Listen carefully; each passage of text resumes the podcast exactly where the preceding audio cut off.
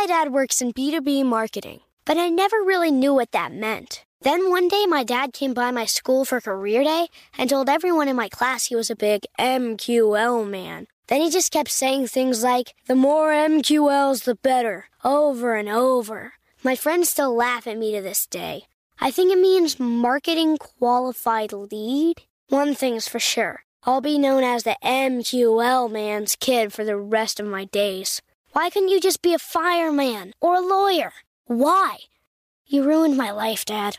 Not everyone gets B2B, but LinkedIn has the people who do. And with ads on LinkedIn, you'll be able to reach people based on job title, industry, likelihood to buy, and more. Start converting your B2B audience into high quality leads today. We'll even give you a $100 credit on your next ad campaign. Go to linkedin.com slash customer to claim your credit. That's linkedin.com slash customer. Terms and conditions apply. LinkedIn, the place to be, to be. This podcast is sponsored by Ramp. Are you the decision maker in your company? Consider this. For the first time in decades, there's a better option for a corporate card and spend management platform. Meet Ramp, the only corporate card and spend management system designed to help you spend less money so you can make more. Most corporate credit cards offer points as incentives, but those points amount to less than their worth in real cash value. Ramp's business cards offer you cash back, real money in your pocket. Plus, you control who spends what with each vendor. And Ramp's software collects and verifies receipts automatically, which means you'll stop wasteful spending and close your books in hours instead of days. Businesses that use Ramp add up to 5% to their bottom line the first year. If you're a decision maker, adding Ramp could be one of the best decisions you've ever made. And now get $250 when you join Ramp for free. Just go to ramp.com slash easy. Ramp.com slash easy. dot com slash easy. Cards issued by Sutton Bank and Celtic Bank members FDIC terms and conditions apply. More Than a Movie is back with season two. I'm your host, Alex Fumero, and each week I'm going to talk to the people behind your favorite movies. From The Godfather, Andy Garcia. He has the smarts of Vito, the temper of Sonny, the warmth of Fredo, and the coldness of Michael to the legend behind La Bamba, Lou Diamond Phillips. When I walked in, I didn't think I had a shot at Richie because John Stamos' picture was already up on the wall. Listen to More Than a Movie on the iHeartRadio app, Apple Podcasts, or wherever you get your podcasts. Hey, I'm Jay Shetty, and I'm the host of the On Purpose podcast. This week, I talked to Orlando Bloom in a rare interview where we went deep into how to get comfortable with fear and how to change the guilt and shame thought pattern. People say, What are you afraid of? Right? I'm afraid of fear because it's like I want to confront anything in my life that feels challenging on those levels. Listen to On Purpose with Jay Shetty on the iHeartRadio app, Apple Podcast, or wherever you get your podcasts. You're listening to Math and Magic, a production of iHeartRadio.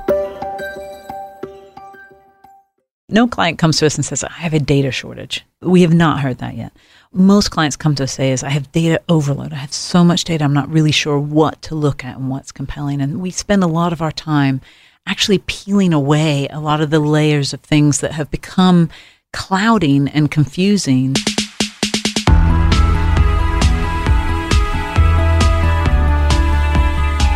Welcome to Math and Magic Stories from the Frontiers of Marketing. I'm Bob Pittman, and our guest on this episode is Wendy Clark global president and CEO of the legendary ad giant, DDB, a part of the Omnicom family. Wendy's story sounds part business textbook and part how to succeed manual. Born in the UK, came to the US at age 11, moved around schools a lot, and had early signs of leadership as a shift manager at McDonald's at age 16. An English major in college with a weakness in poetry Yes. Uh, and uh, rose from a receptionist at an agency to where she is today through stops at AT&T, Coca-Cola, and more, and Hillary Clinton too. She's been a major force for equality in the workplace and has a unique take on life work balance. There are a lot of lessons to learn here, but first we want to cover her life in 60 seconds. Oh. Welcome, by the way. Thank you. It's great to be here. Here we go. Okay. Do you prefer phone calls or text? Text probably for efficiency. Cats or dogs? Dogs, 100%. Big Mac or Egg McMuffin? Oh, I'm going to go Big Mac. 50 At- years old. Atlanta or New York City? Atlanta because that's where my family is. Cardio or weights? Cardio. Milky Way or Snickers? Oh, Snickers. Sunrise or sunsets? Always sunset. What's your favorite city? Ooh, I think I'm going to say Istanbul. Ooh, favorite workout? Elliptical. Smartest person you know? Hillary Clinton. Childhood hero? Princess Diana. Favorite novel? Catcher in the Rye. Catcher in the Rye, okay. Mhm. Historical idol? Mother Teresa. Quote to live by? Never be above doing anything. Here's one that really plays to your strength. Favorite poet? Oh, gosh. I don't have one. Okay. Shows you I didn't do well in poetry. Who would play you in a movie? I get told that I have the same sort of smile as Hilary Swank. So let's Oh, go that- there. that Sort of works. teeth, teethy smile. Best live concert ever? Ooh, many of them you have provided me, so thank you. Um, Oh, good. I went to the iHeart concert in Las Vegas with my son, who got to see Logic, who was his hero, and the opportunity that you gave my son to meet Logic still brings tears to my eyes. Okay, let's get started. You sit atop the legendary DDB. Does that rich history of advertising innovation affect the culture and how you do business today? Well, of course, I think um, this is a 70 year old agency with a storied past, as you point out, with Bill Bernbach in the name of our agency, one of the very forefather, if not the godfather of the practice of advertising today. So there's a tremendous pressure in there. There's a tremendous responsibility to live into that past. And I feel that pressure. But I think that that's what leadership is. Leadership is both a pressure and a privilege. So, Bernbach, he's the father of modern advertising. What was it before and what did it become? Well, what he's best known for is the creation of the art director copywriter team, which I think almost every agency today practices in some form or fashion. And certainly as digital has emerged now, we have digital technologists as part of that. So the pair has now, in many cases, become sort of a triumvirate. But, you know, previous to that, copywriters and art directors worked independently. And uh, I think he manifested a way of working that said if we believe that sight, sound, and motion are the best storytelling out there and the magic of storytelling, very much like this podcast, he believed that there was picture and imagery in that that needed to be evoked as well as spoken word and impact of language. And so I think that is the force that exists today. The language he had was amazing, like think small, Mm. clever, memorable. How do you create that today? And what's the sort of legacy of that that brings it into today's advertising? I think we are always with our clients trying to find the most interesting thing they have to say and saying it in an interesting way, in a way that's not disruptive and not forceful, but a way that is invited. Advertising ultimately is an uninvited guest, so we have to become invited. So we have to find something interesting to say, and we have to say it in an interesting way. And I think then you get deserved attention from people. And globally, we're spending about two hours and 20 minutes a day on just social media. Just social media. Think about that. You know, 10% of your day. It's not that people aren't willing to give attention. They are very much, but it needs to be deserved. It needs to be earned. We can't just force our agenda and what we want to say onto people. There has to be some sort of quid pro quo where consumers enjoy this, they find it useful, interesting, compelling, share worthy. There's some sort of value that's created through that content. And that's very much our focus. How do you get that conversation started? How do you get people to say, this is worthy of me making part of my life? We spend a lot of time thinking about that. So, probably best to talk about some examples. Skittles, uh, one of our clients, they've been a long time Super Bowl sponsor. Skittles as a brand is known for doing things not in a predictable way. How do you become sort of unpredictable, interesting, share worthy, compelling for the Skittles audience, which obviously tends to be younger? Two years ago, we made a Super Bowl spot for just one kid, one 16 year old only saw the Super Bowl. I've never seen it. The CMO of Mars, Andrew Clarke, he's never seen the spot. I mean, we literally, the 16 year old and the creatives who worked on it are the ones who saw the spot with David Schwimmer.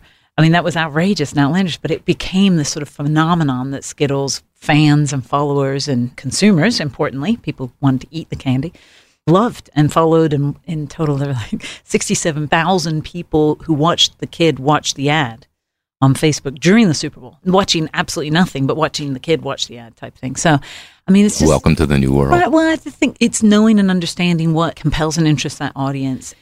What we spend a lot of time when we meet with our clients is truly living into the values of your brand and company. And that's so right on Skittles. And there are many other companies and brands who could have done that. And people have been like, well, that doesn't make any sense at all.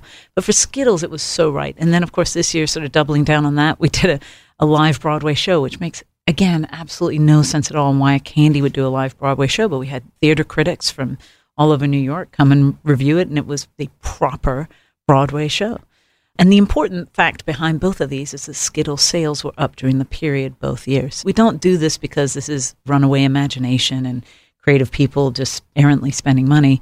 This is about creating brand impact. I mean, at the end of the day, I feel very comfortable sitting here saying, I'm a capitalist. I believe in capitalism. I believe in businesses making money, and I believe that those businesses in turn will create good in the world. It's very much about creating impact and sales results for Skittles and doing it in a way that's interesting and saying it in an interesting way. Going back a little bit on DDB, how do you get something that creates language that everybody adopts for other usage? I'm thinking about the Quaker Oats Mikey campaign, mm-hmm. where, gosh, that went far beyond Quaker Oats. Suddenly they introduced it to right. the world and it took off. Are those accidents or do you plan them or do you feed them or what? it is about becoming part of culture. Avis, we try harder is another famous DDB line. Uh, oh, yes. Like a good neighbor, State Farm is there was written by our chairman emeritus, Keith Reinhart, and Barry Manilow. You know, two all beef patty, special sauce, lettuce, cheese, pickles, onions, sesame seed bun. Wow, I'm impressed. Yeah, I did work at McDonald's. You got that? Yeah. All those have become transcendent to advertising and part of culture. What people don't want is wrapping paper. They don't want a veneer. They want to know truly who you are more and more of these big companies now, you're seeing them really become very transparent with their values, live their values in the world, and that propagates through their communications and advertising. And I think that's the best communications and advertising we can do. We coach our talent here that, you know, you're somebody's best friend riding in the empty seat next to them in the car every day. Mm. You have to expose yourself. And it's really hard to expose mm-hmm. yourself. Most people want to put on a veneer of who they are. It's very hard for people to do. Yeah. And, and I think brands – it's got to be even harder because yes. you got a committee of people yeah. talking about it. Let's jump to Needham, Harper, and Steers, also part of the background. Yes. What do you think that brought to DDB? And what's the legacy of that? That was the old Kraft, General Mills, and Esso for people who remember mm-hmm. before ExxonMobil mm-hmm. with the put a tiger in your tank, yeah. which also became a cultural phenomenon. Well, quite literally, what it brought to DDB is John Wren, because John Wren came from Needham and Keith Reinhart, who's our chairman emeritus. So, two of the probably more iconic people in our company actually came via Needham. There were three companies that came together to form Omnicom in the early 80s. So, it was Needham, DDB, and BBDO. You've got a new logo, which harks back to those days. What lessons are you trying to evoke from the past? That's so nice to of you to, to ask because it really, I think, is important. As someone who's worked at AT and T and Coke, I'm a bit of a legacy girl. At Coke, I spent a tremendous amount of time in the archives because, you know, at a 130 year old company, you can find a lot of the answers in the past. Great brands have a foot in the past and a foot in their future. I'd never want to forget that. Our past doesn't hold all the answers, certainly, but it is a tremendous advantage at every juncture. So, when you talk to employees about what makes DDB unique and what they need to remember about the past, that's sort of a guiding principle of the agency, what is it? Well, the gift we have, of course, is Bill Bernbach, and that he was one of the magic men. I mean, certainly would be high, I think, on anyone's list of the magic Has to be. people. But he was also the CEO. This was a time when the creative person actually was the leader of the company, which too. was unusual. It's certainly unusual now. I think you've seen us sort of drift away from the creative people being in the top job. There are notable exceptions, very successful exceptions, but you know, you have a, a suit like me generally in the CEO role. So when I talk about this, I want to point out she's not wearing a suit, just to, just so we get the visual right. yeah. So I do think part of what I try to compel and remind our team is that creativity is the most powerful force in business. We believe that it is the biggest, most important, often lever that you can pull to propel your business forward, to create a brand, to create impact. Our roots and our genes not only support that, but evidence that. There are moments in our history, I would say, in the not too distant past that we've let go of that and we need to reclaim it. We're talking some about great advertising. Back then, it was print, radio, and TV, and some billboards on the side. Today, we have so many consumer touch points. Just on the TV, we've got four or five ways to get it. Uh, radio today is on over our company alone's on 250 platforms, not just the incredible broadcast radio device anymore. Print is sort of morphed into digital everything's interconnected. How does that affect advertising? I mean, you no longer do the great TV ad and everything else takes care of itself. Yeah. How do you get rid of these silos and pull it all together so you're thinking about consumer centric? So important. I think we try to be as much as we can platform agnostic and have a bias on the idea. If our bias and our fundamental focus is always on the idea, it's how the idea comes to life, no matter the platform. And fighting constantly for the purity of that idea is really important. From a creative perspective, that's how we would think about it. we obviously want to understand where the audience is and reach them really well. And there's an expectation now that you do anyway, that you're not clumsy or ham fisted. But mass advertising is critical for the brands that we work on. These are very, very big brands. And that notion of mass reach and mass engagement with something that's compelling is very important, along with, of course, one to one and a lot of the narrower platforms you can use but just about every brand and company is different. Like I was actually just with a CMO of a brand last night for dinner, and he was telling me radio is his number one platform. It's the most effective for his business. For some of our very large brands, TV is absolutely critical still. Um, this CMO last night was suggesting that he's probably overweighted in digital. I think there has been a little bit of a rush to do that. And I think there's a little bit of crowding now, and it's harder and harder to break through. That's not me suggesting it's bad. It's just meaning we can't be ever lazy that's what I, I resist more than anything is just ticking off a list and saying, well, we did that, and we did that, and we did that. Obviously, I, I see things more through the audio lens than anything else these days, but we had someone who ran a spot in the Super Bowl. The commercial on Monday morning on the radio was talk about the spot in the Super Bowl mm-hmm. so that it begins to tie it together. Are you seeing that each device, every medium has a place in it that I want people in social to be doing this and related to the message. I want the TV to be doing this. I want the radio to do this. I want the billboard to do this. Because of the preponderance of connection points now, someone has obviously got to look over all of that and make that work. But it was funny. Uh, we're old enough now to all know the term matching luggage in the 90s and the early 2000s, we used to say, well, let's just make it matching luggage. And I reflect on that now. I think, gosh, that's so mm, lazy. Wow. And that was the goal. That was our stated goal. If it all matches, it must all be right. This isn't about matching luggage. And I think that that is a very lazy way of doing marketing and advertising. This is about propagation, the kernel, this deep, lovely insight and wonderful discovery that you stumble upon that you then manifest into some wonderful story and something that's powerful and compelling and interesting to people. And it goes out into the world. And I think what we do now more than anything is just nurture, nurture, nurture. We were doing some internal meetings recently. Very fortunate that DDB Worldwide was uh, Network of the Year at the One Show this year, which was a congratulations, absolute treat, absolute treat. But reflecting on the work that did well at the One Show, we talk a lot internally that so many times that work was dead. I mean, it's so important to tell people that you don't just rock up with a, we're going to do, you know, what do you think? And the client goes, great, unlimited money, unlimited funds, go to every touch point, it'll be great. No, no. I mean, at every stage, there's something, there's a legal issue, or there's a funding issue, there's a production issue, there's a timing issue, there's some sort of technology hurdle.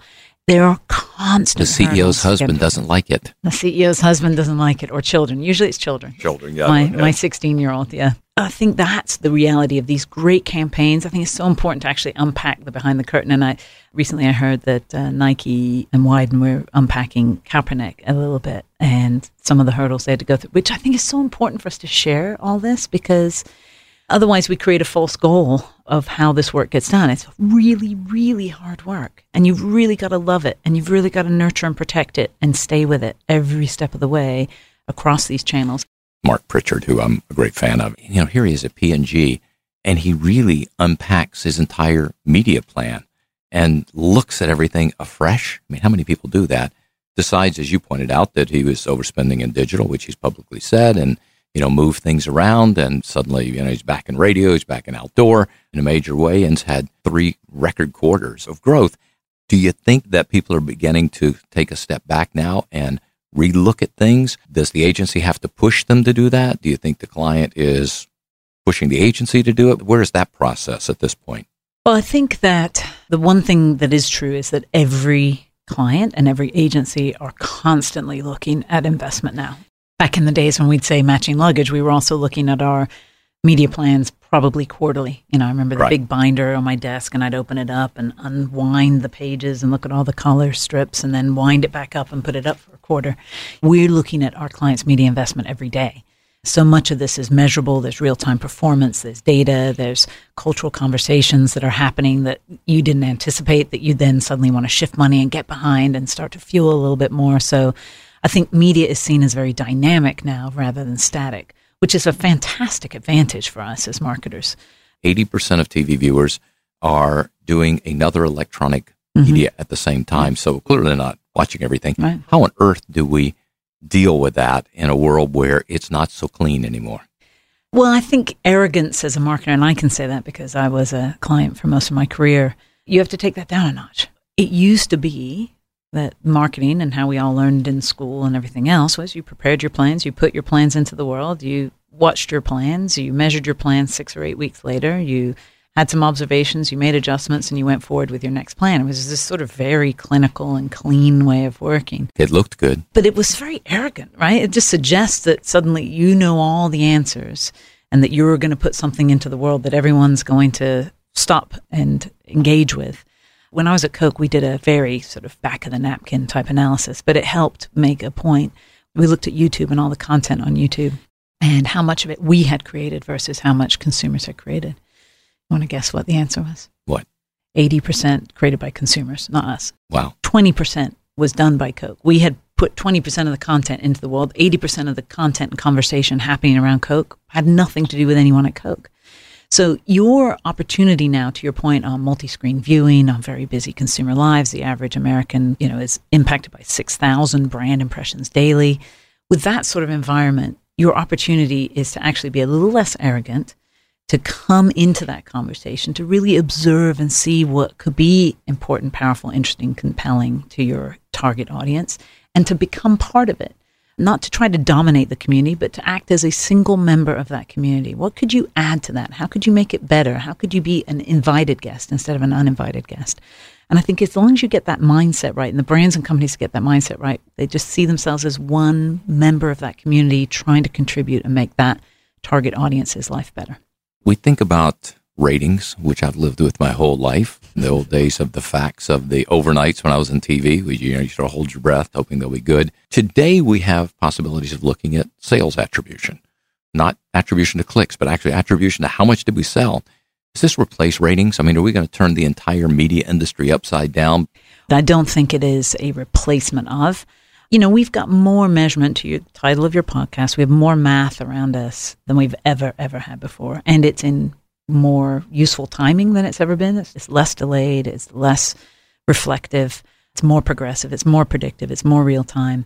No client comes to us and says, I have a data shortage. We have not heard that yet most clients come to us say is I have data overload. I have so much data. I'm not really sure what to look at and what's compelling. And we spend a lot of our time actually peeling away a lot of the layers of things that have become clouding and confusing rather than the key and core indicators. I mean, almost every business, every CEO runs their business off just a handful of indicators that they know are very germane to their business. And we need to get back to that. Every company, every human today is at risk for fake news, things that aren't true being said, but suddenly catch fire sure. and move as if they're a truth. How do you think about that as someone who is working with a company to be that mm. brand steward and really protect the brand? One of the most important things that I think business leaders can understand is that the truth is irrelevant. I don't think there's anything like the truth because you have your truth and I have my truth. And as a brand and company, you have to go into the world understanding that – it's truthy, but it's not a truth or the truth. I mean, I can remember having meetings at Coke. I mean, they were outraged. What do you mean? This is the truth. This is what the product is. It doesn't matter. There is a set of people who think the product is something different. We have to operate in a world where, as brands and companies, we have to be willing, again, without arrogance, to meet consumers at their truth and work them back to our truth. There was a saying that used to be above my desk when I was in my early 20s, when I was a radio programmer reality is what you perceive it to be. Yeah. And it seems to be Perfect. truer today than ever. Yes. Just hold on a second because we've got so much more to talk about. We'll be back after a quick break. My dad works in B2B marketing, but I never really knew what that meant. Then one day, my dad came by my school for career day and told everyone in my class he was a big MQL man. Then he just kept saying things like, the more MQLs, the better, over and over. My friends still laugh at me to this day. I think it means marketing qualified lead. One thing's for sure I'll be known as the MQL man's kid for the rest of my days. Why couldn't you just be a fireman or a lawyer? Why? You ruined my life, Dad. Not everyone gets B2B, but LinkedIn has the people who do. And with ads on LinkedIn, you'll be able to reach people based on job title, industry, likelihood to buy, and more. Start converting your B2B audience into high quality leads today. We'll even give you a $100 credit on your next ad campaign. Go to linkedin.com slash customer to claim your credit. That's linkedin.com slash customer. Terms and conditions apply. LinkedIn, the place to be, to be. When you need mealtime inspiration, it's worth shopping Kroger, where you'll find over 30,000 mouthwatering choices that excite your inner foodie. And no matter what tasty choice you make, you'll enjoy our everyday low prices, plus extra ways to save, like digital coupons worth over $600 each week. You can also save up to $1 off per gallon at the pump with fuel points. More savings and more inspiring flavors make shopping Kroger worth it every time. Kroger, fresh for everyone. Fuel restrictions apply. More Than a Movie is back with season two of the award winning film podcast, and this time with a lot more movies. I'm your host, Alex Fumero, and each week I'm going to talk to the people behind some of my favorite movies. From The Godfather, Andy Garcia. He has the smarts of Vito, the temper of Sonny, the warmth of Fredo, and the coldness of Michael. To the OG Spy Kid, Alexa Penavega. You had Carla Gugino, who's the coolest mom ever. You had Antonio, who's handsome, amazing, charismatic and then Carmen and Junie. I felt like a lot of other kids felt like this could be me. To the legend behind La Bamba, Lou Diamond Phillips. When I walked in, I didn't think I had a shot at Richie because John Stamos' picture was already up on the wall. Every episode will feature interviews with the biggest actors, directors, writers, and producers behind your favorite films and tap into the history of Latinos in film. Listen to More Than a Movie as part of the My Cultura Podcast Network, available on the iHeartRadio app, Apple Podcasts, or wherever you get your podcasts. Hey, I'm Jay Shetty, and I'm the host of the On Purpose podcast.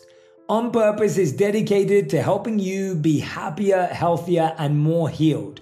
This week, I talked to Orlando Bloom in a rare interview where we went deep into how he got comfortable with fear, navigating the changes in relationships, and how to change the guilt and shame thought pattern.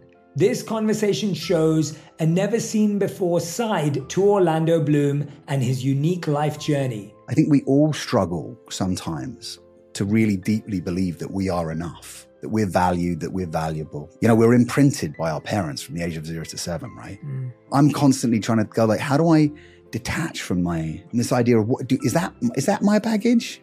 It look like my baggage. I mean, I know Oh, okay, that's mine. Let's unpack that. Listen to On Purpose with Jay Shetty on the iHeartRadio app, Apple Podcast, or wherever you get your podcasts. Welcome back to Math and Magic. We're here with Wendy Clark. Let's go back in time. Okay. You were born in the UK. I was. Uh, you evidently had a very influential mother who raised you. You came to Florida when you were 11. Mm-hmm. Had to leave the good old, I guess you were the first Brexit. And uh, you went to five schools from the fifth to ninth grade. I did. How do you think that affected you? No, yeah. You know, the funny thing is, honestly, it was just not something I had carried with myself. I think I was in my 40s when I realized that I'd gone to five schools in five years on two different continents. Yeah, it was really shaping. I mean, what I say today is I can walk in any room. I'm never a stranger. I don't have problem making friends. Probably something like that either breaks you or helps you. And, uh, I'd have a certain amount of self confidence to try it again every year. My mother would have told you it's character building, so hopefully I'm full of character. You are. you were a manager at McDonald's at 16. Now, how did that happen? Why do you let a 16 year old be a shift manager? Shift manager. I know. I, do love telling this story because obviously we do work with the brand today, and I'm a huge champion of the brand because you know one in eight Americans have worked at McDonald's is one of those formative places where you can learn a lot. And I, way before I was on the agency side and, and working with McDonald's, I was a huge champion of that experience. I mean, at 16 years old, to be empowered to run a shift of a restaurant where you're dealing with customer dissatisfaction, cash management, employee insubordination, product quality. I mean, just think about everything that's involved in running a restaurant. And at 16 years old, it was really formative to be given that kind of responsibility. And it sort of created a hunger in me I like that responsibility. I like that leadership. I like that pressure and privilege. McDonald's do that with teenagers around the world routinely, giving them these opportunities. And I think this taste of what business can be and leadership can be. You could easily have a career at McDonald's starting from not very much. And I love that they believe in every kid in America to have that potential. After college, uh, by the way, you were a major in English, you were quoted as being hell bent on being in advertising. What on earth made you think advertising was the place to be? And how did you make that jump? Uh, well, I, I wanted to write. You know, when you're an English major, too, everyone says, What are you going to do with that? You're going to teach, right? I was like, I don't want to teach. So I had to come up with an answer what I was going to do because everyone kept asking me what I was going to do. And so I said, well, I'm going to be in advertising. That was the next best thing I could come up with was that I would write advertising. So I got my first job. I was a receptionist in an ad agency, which I actually like talking about a lot, especially today to be able to say to our lovely agency that I've done just about every job in between. But I just wanted to get my foot in the door. And I thought if I get in here, I can prove myself. They'll let me write something. And they did. I started writing press releases. Turns out writing wasn't necessarily my forte. You know, when you get the edit back and the last thing that you wrote was through all the red lines, the only thing you wrote was the, you know, you realize you've probably not. Oops. you should go to the accounts. so I uh, started leading accounts. It was fun. It's a woman owned ad agency in Atlanta named the Denmark Group, still in business today. Priscilla Jessup is the founder. You know, when you change jobs, you do that all email and you put everyone in blind copy to say, you know, my new number and my new this. And I mean, how many times have I done that to Priscilla Jessup over the years? I mean, I've changed jobs a lot. And I can remember when I sent her the Coke one and I got this lovely response. She's like, Oh, honey, I can't believe you're running marketing at Coke and you used to answer my phones. I learned so much in the couple years there. So you're a receptionist.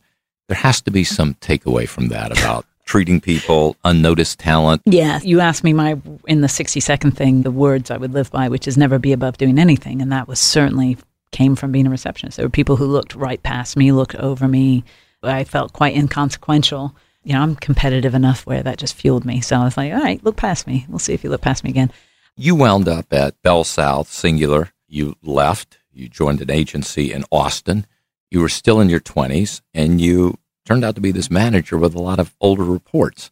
The young person is the boss. I was. How did you handle that? I was 29 when I went to GSD&M, I was head of account service, and it was a 1.2 billion dollar agency. GSD&M had Southwest Airlines and Air Force and Land Rover and some very big accounts.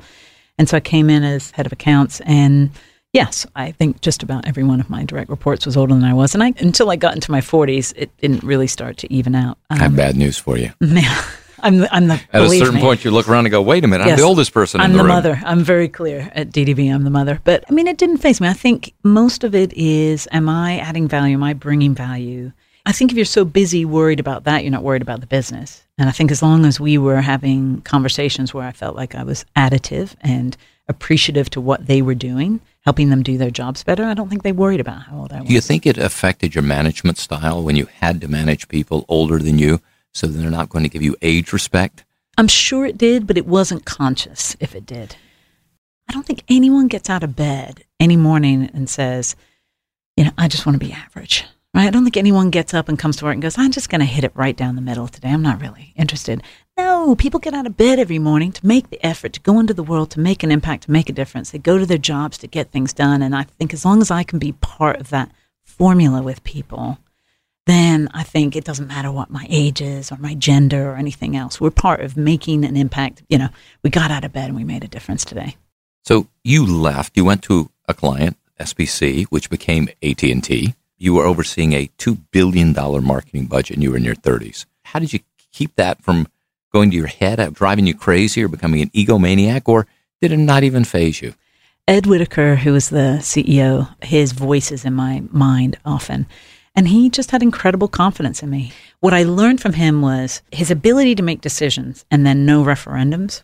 I can remember when we were doing the name change at AT&T to the new AT&T and you know, we were in San Antonio and we were going to do this press announcement and everything. I said to him, and we all called him Mr. Whitacre, by the way. Only his very direct reports called him Ed. So I said, Mr. Whitacre, we've got to we've got to change the logos on the outside of the building for the announcement. You can do the press and everything here. We can't have the old logo, but there was this real secrecy about what we had named the company. Right.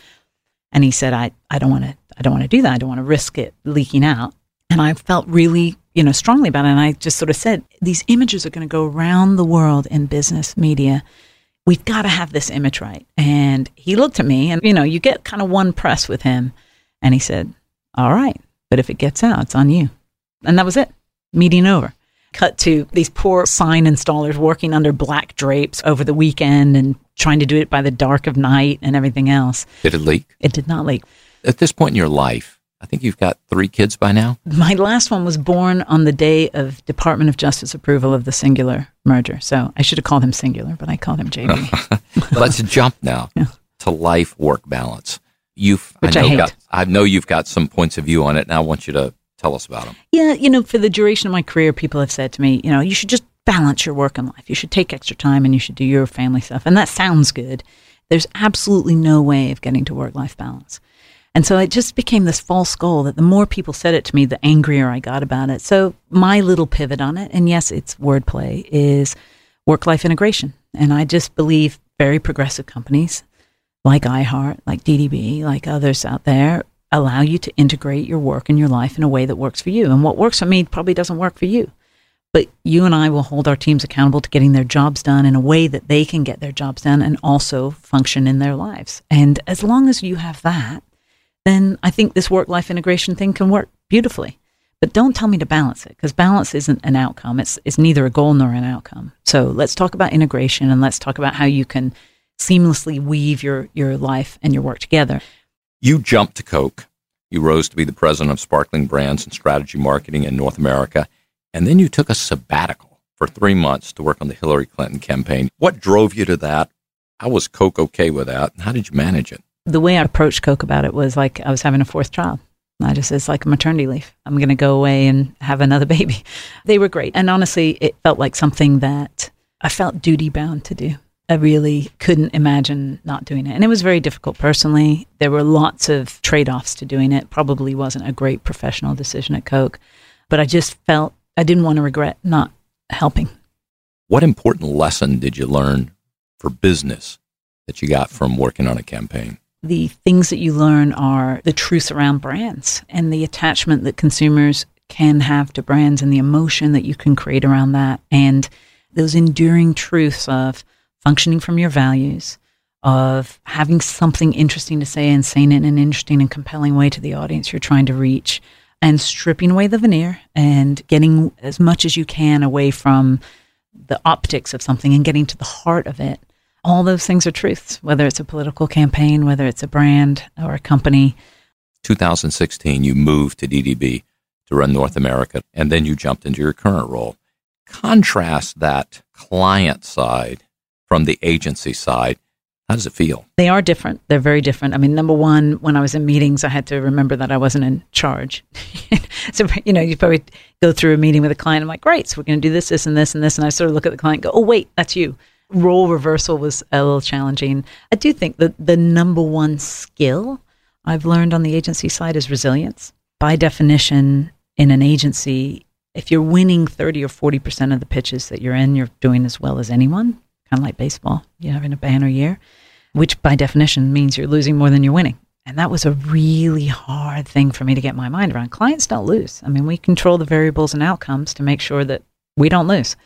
And so being on the other side of that and feeling this sense of sort of loss and people not choosing us or not picking us really was bruising for a while. So resilience, I think, has been the number one thing I've learned in the last. Year. You're such years. a strong marketer, though. How hard is it to put something out there that you know as a marketer is absolutely the right thing, and someone else says, "Yeah, eh, yeah, so hard." It is so hard. I mean, the number one thing in advertising with clients is trust. I would imagine it's very similar in your business. When there's trust in a relationship, it's the only thing that matters. There's actually. nothing we can't do. There's nothing we won't experiment and do. And I look at our highest performing relationships, John Lewis in London with Adam and Eve, and the, the years of epic work that's come out of that. But there's such a huge basis of trust with that client now that they go there with us that's the piece that you can't shortcut. As a new CEO, I had to show up again and again and again and again and again before I got that voice and ability to try and persuade. But I was willing to, and I always will. So let's talk about the essence of you. Everyone who knows you and everyone who knows about you uh, knows you have this very strong moral compass. You've got this strong commitment to women in the workplace, both directly at DDB and broader as an advocate, role model, and mentor of others. You've done mandatory unconscious bias training for DDBs, I think for all 2,000 employees. You've got this great line that says talent has no gender. Talk a little bit about where that comes from and what you think that responsibility is and how you make that fit in your work and your family. Thank you for that question. My number one motivation for it is my own children. I have two daughters and a son. They have the same genetic makeup, they have the same education, they've gone to the same school, and yet I think they look out into the world and see different opportunity and potential, different outcomes that are available to them. And that just doesn't sit well with me. It doesn't compute. Why would that be the case if everything they have as I launch them into the world is the same? What I want to be able to say to them is my time spent in business was made trying to equalize that opportunity to you. That would be the end of the story if I got to write it the way I'd like to. I think there's very much an expectation, and rightly so, that women will help create a wake around them that lifts others as they go. I think it's probably stronger expectation on women than men. Sometimes that feels fair, sometimes that doesn't feel fair, but regardless of that, I'm happy to take that on and I'm happy to carry that mantle. I actually wish that men and women shared that equally because I think we'd go faster, obviously. But that's okay. And, you know, we've come into DDB, we've changed about 75% of the leaders in North America in the last three years. Our CFO in the US is a woman, our CCO in New York is a woman. We just installed a new head of New York is a woman. All of that is in service of great outcomes and creating the impactful work that will move our clients' business. I know that a diverse and inclusive team will arrive at better solutions than one that isn't. That is absolutely proven. Let me ask you about one other kind of diversity young people. Do you make it a point to try and get a lot of young voices into the organization? Advertising is a bit of a quote young people's business. I was jokingly calling myself mom earlier, but I really am mom. It was probably last year's number, but I think we were 64% millennial. So we are a young business, which I love. I do think, though, making sure that we've got those voices trickling through and shaping the agenda of the company. So we're going to actually expand what we define as our leadership team to include a much more diverse and inclusive set of voices. It allows those young people and young voices to shape the direction of our business, which is what they want to. And by the way, it's what our clients want too. Media and advertising has gone through years of change. One of the big things that people talk about are the silos. You know, the advertising age sort of built silos with media and creative, yeah. and then we had radio and TV. And mm-hmm. what are you doing to get rid of the silos, and what are you replacing them with? Any client that comes to us wants three things: they want speed, efficiency, and you know, great work. Silos just slow you down on at least two of those, and ultimately that can impact the third. We've had to move away from running our company. I would sort of talk about it vertically. So we were running in verticals and run to a horizontal now and put best place talent on best place opportunity in real time, which is hard for a company that is spread out, hard for a company that has contracts that are based on hourly commitments. So there's a lot of having to evolve the structure and the infrastructure of our company to do it. But our talent want to do it, number one. They love the opportunity and work on different things, and that's important and it gets to greater outcome. So I, I talk about T shaped a lot. I think a lot of people in our company have a deep vertical expertise. They might be a radio copywriter that they're really great at, but they also have a horizontal potential to tap into a team and do something much more broad than their vertical. And so we really are working in sort of that T shaped brand now. If you were some young person that was hell bent on getting into advertising, What's your advice? My advice sort of stays with what it is, which is just never be above doing anything. I think that work ethic has served me and continues to serve me well. My least favorite word is entitlement. I think entitled people just stymie themselves. I did work incredibly hard. I always try to add that to the story. I was very lucky, but I made some trade offs and I worked very, very hard. But if you're willing to work hard and you're willing to come into it with an openness and not be above doing anything that someone asks you and put yourself into it fully, I think you can create a career and an outcome for yourself that you'll be really both satisfied and rewarded by and, and happy about. Let's wrap up the way we always do. This is about math and magic. Who's the greatest mathematician you know? That person who just knows the math side of marketing so well that it blows your mind.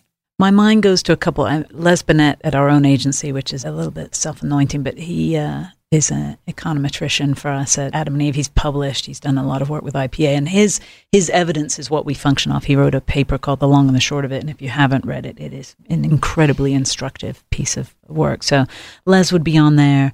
Erin Matz, who's at Hearts and Science now, who was at Annalect. I mean, she's brilliant. She's incredible. Uh, Scott Hagedorn.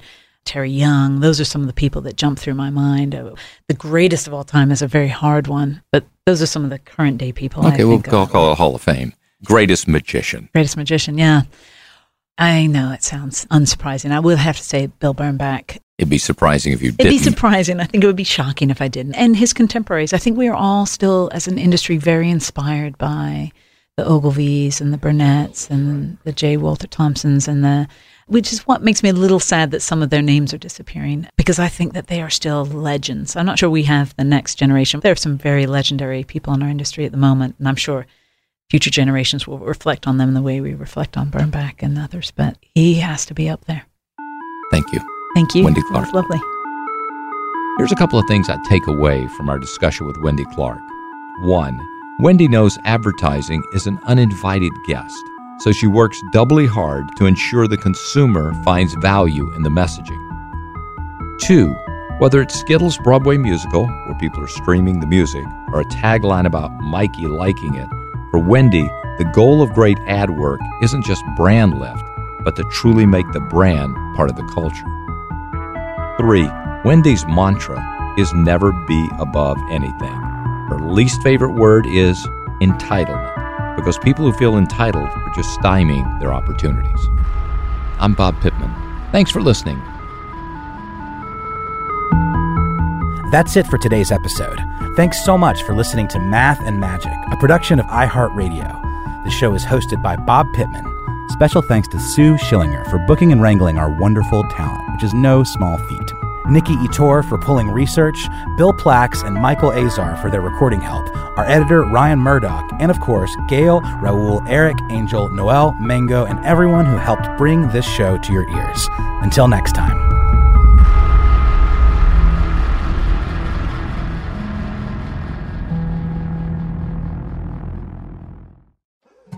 More Than a Movie is back with season two. I'm your host, Alex Fumero, and each week I'm going to talk to the people behind your favorite movies. From The Godfather, Andy Garcia, He has the smarts of Vito, the temper of Sonny, the warmth of Fredo, and the coldness of Michael. to the legend behind La Bamba, Lou Diamond Phillips. When I walked in, I didn't think I had a shot at Richie because John Stamos' picture was already up on the wall. Listen to More Than a Movie on the iHeartRadio app, Apple Podcasts, or wherever you get your podcasts. Hey, I'm Jay Shetty, and I'm the host of the On Purpose podcast. This week, I talked to Orlando Bloom in a rare interview where we went deep into how to get comfortable with fear and how to change the guilt and shame thought pattern. People say, What are you afraid of? Right? I'm afraid of fear because it's like I want to confront anything in my life that feels challenging on those levels. Listen to On Purpose with Jay Shetty on the iHeartRadio app, Apple Podcast, or wherever you get your podcasts. Get ready for Smart Money Happy Hour. Pull up a chair. It's the happy hour you wish your friends were having. Mix two money experts with some hot takes and a splash of nostalgia, and you get me, George Kamel. And me, Rachel Cruz, talking unfiltered about what's going on in the world, pop culture, and how to afford a life you love. We're talking money, celebrity budgets, and my budget for my two French bulldogs. It's a lot. You'll hear it all on Smart Money Happy Hour. Listen on the iHeart app or wherever you get your podcasts. Hi, I'm Michael Rapaport. And I'm Kebby Rapaport. And together we're hosting Rapaport's, Reality Podcast. We have a passion for reality TV, and we're inviting you into our living room. We're dissecting the drama and we're giving praise to the single greatest form of entertainment on television today. That is right. Reality TV is the greatest form of entertainment on television today. Listen to Rapaport's Reality starting May 8th on the iHeartRadio app, Apple Podcast, or wherever you get your podcasts.